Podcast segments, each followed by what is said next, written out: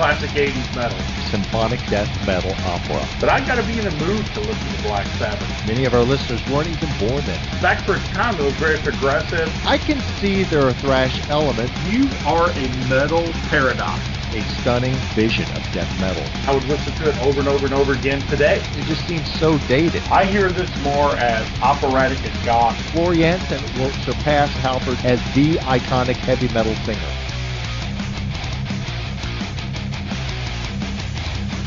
You're listening to the Great Metal Debate Podcast.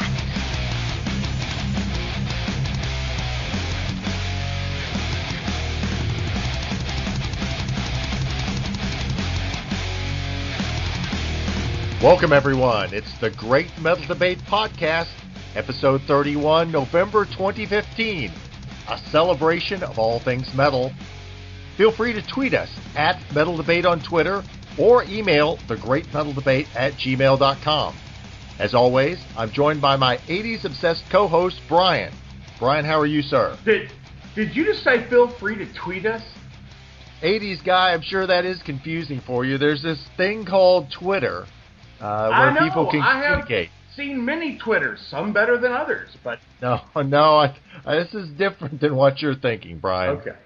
Man, you know, things have been kind of crazy at the Toronto household. Molly, wild woman that she is, has uh, been injured again, and that's taken up quite a bit of time lately. But other than that, just been listening to a lot of great 80s metal.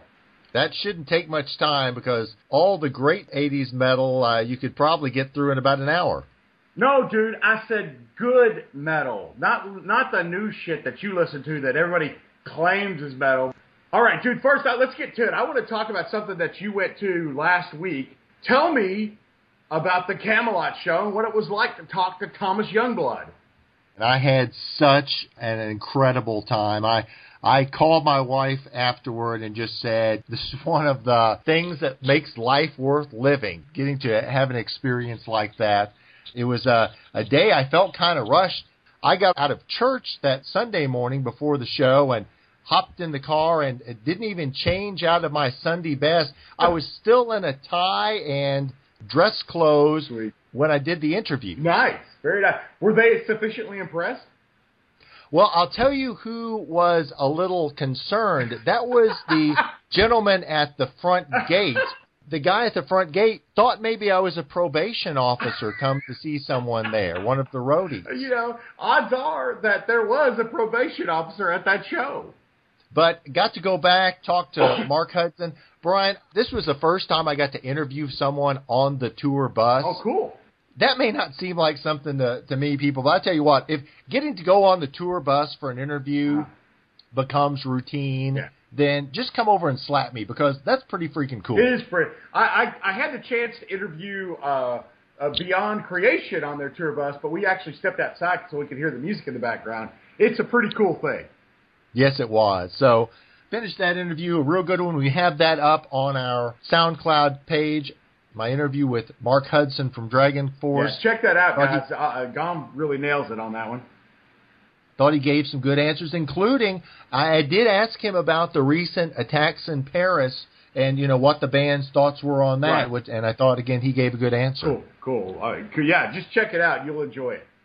So after that, they escorted me back toward the green room where I met with the tour manager for Kamelot. We'll call him Bo Right. because that's his name. Okay. So I was standing there, and Bo heads into the, green room, which is basically like a curtained off area. Yeah. And I could see Kamelot's keyboardist, Oliver Palotai, who was sitting in there. Uh-huh. I don't know where the rest of the band was, but Bo went to Oliver and seemed to ask him about interviewing with me, and it was clear that wasn't like on the top of his list of things to do. Which is totally cool, and you know I'd done enough research to know he's not normally the guy who talks to the media. Right, so yeah. you know, and and he was he was very pleasant, but one question in, and Bo showed back up, gave me the timeout sign, and said, "Hey, it's time for the sound check. Right. Oliver's got to go. You'll just have to wait here." Yeah. So Oliver breathed easier, and you were worrying about getting your interview. Absolutely. I'm sitting back there alone in the green room, Right.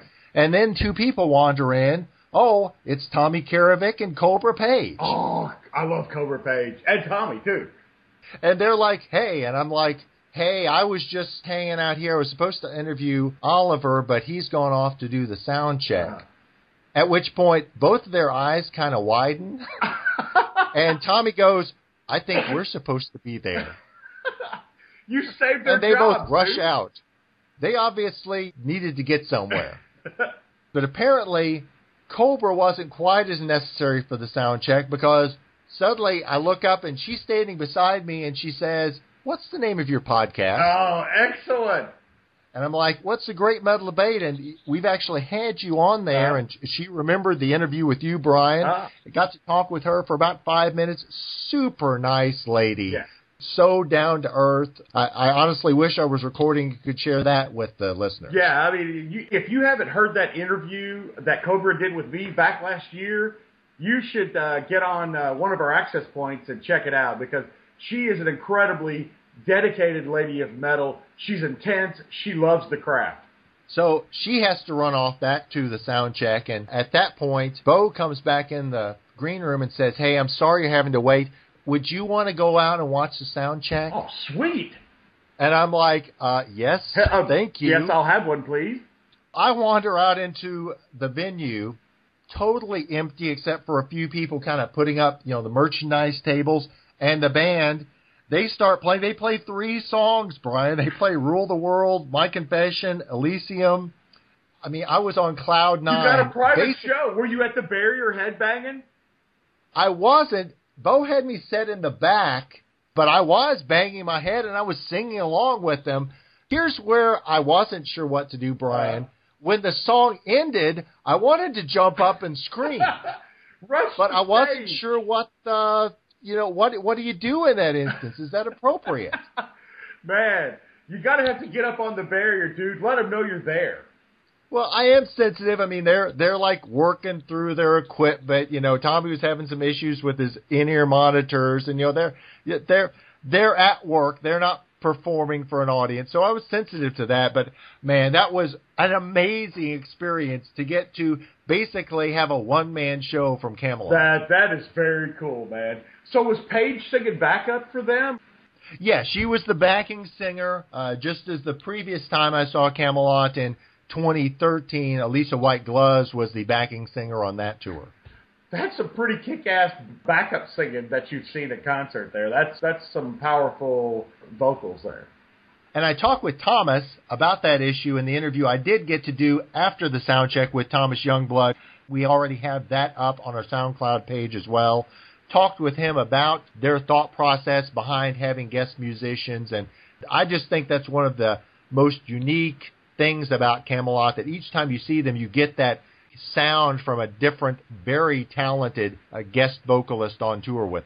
I wish other bands would adopt this philosophy. I think it uh, promotes incredible creativity. You get different viewpoints, if you will, from the same song. And when you can bring in talent like the Alissa White-Gluz and Kobra Paige, you're really contributing to the body of work that you already have. It's amazing. And the show later that evening was phenomenal. Dragon Force, the first time I'd seen them, I thought they put on a really good show. Uh, Kamelot blew me away once again. I was high fiving people around me. Wow. If you ever have a chance to see them, listeners, do so. They provide one of the best shows you'll ever see. Their material is just is so amazing live. Cam fan for life. That, that's awesome, man. You got the private show, and then you got a great show. Brian, let's take a brief break to listen to some metal. Okay, yeah, let's do that. What do you got for me? from Bay Area symphonic melodic death metalers Crepuscle off their 2014 release Draconian Winter. This is Shattered Sanctum.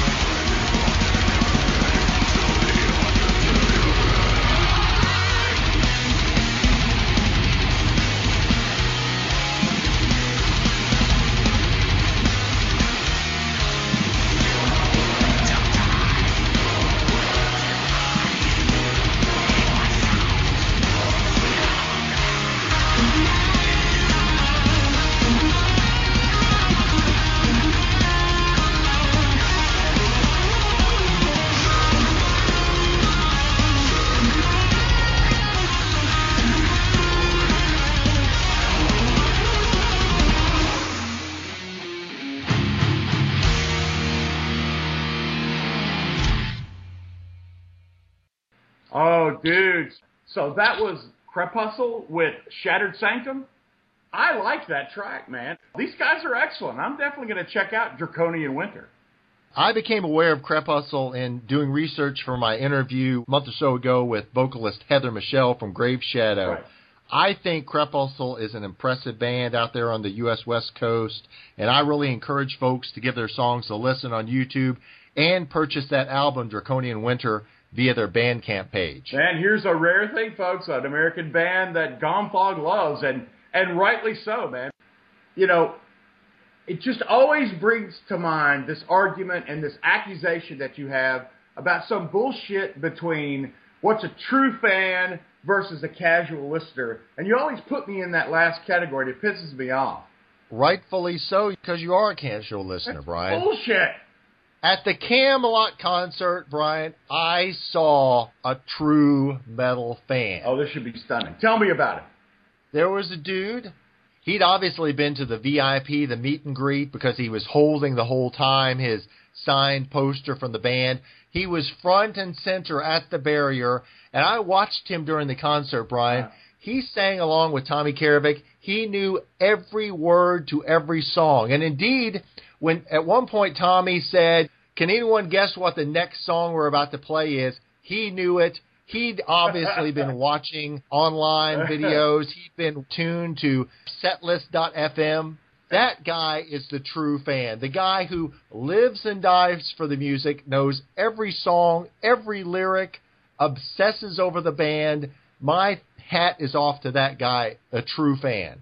You know what? I got no problem with saying this guy's a super fan, and I hope he enjoyed the show. I just don't know that because I don't participate in that way that I would be labeled a casual listener or anybody for that matter. You know, just because we're not center barrier with uh, posters and paid for the VIP doesn't mean we're not fans. The guy in the back who just kind of came because they thought, yeah, I've heard some Kamelot stuff Uh-huh. and I kind of like it. That's not a fan, Brian. That That's a casual. a fan. Casual listeners can be fans. What about somebody like uh, John Stillman from uh, the band Dysphorium? He listens at the sound table and he stays there the entire concert. He doesn't headbang a whole lot, but he thinks that's the best place where the sound is. He's there truly for the music. Don't tell me he's not a super fan.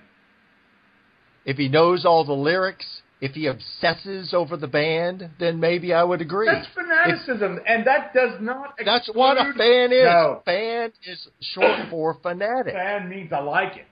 No, that's casual That's listening, bullshit. Brian. I can enjoy music just as much as that dude can.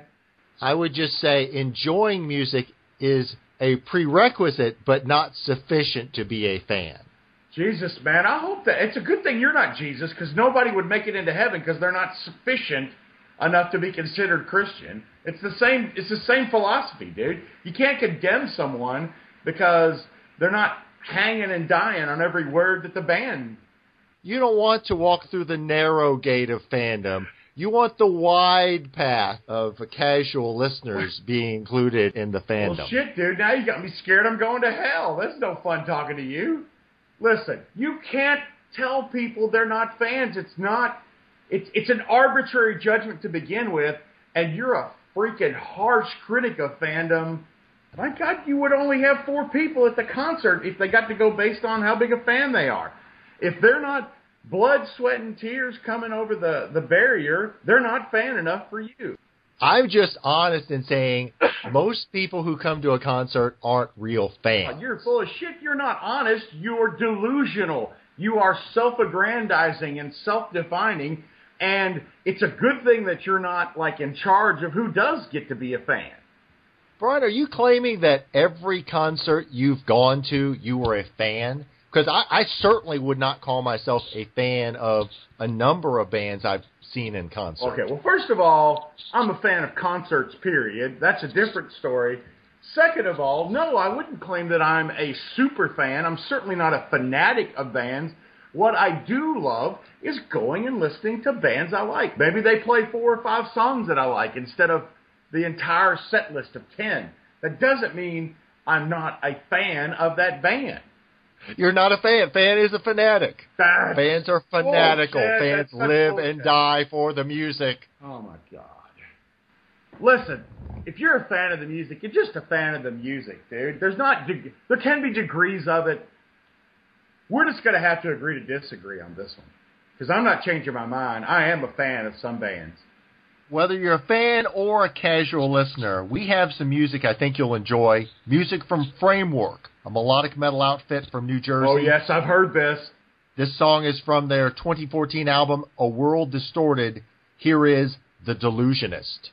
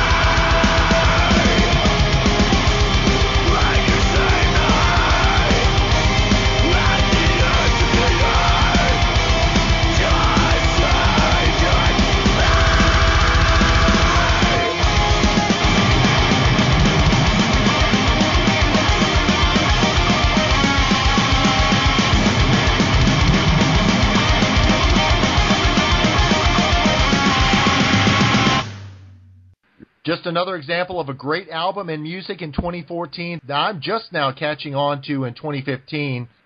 Check them out online on Facebook at Framework NJ, where you can find out about upcoming shows as well as how to purchase their album. Framework NJ. That does not stand for nut job either. No, it's New Jersey. yeah, that's what I meant.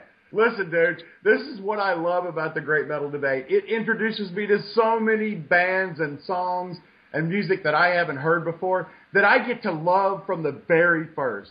And Framework is one of those bands, man. The Delusionist is an awesome song, and I'm checking out A World Distorted. I suggest you do the same. Very good stuff. Yeah.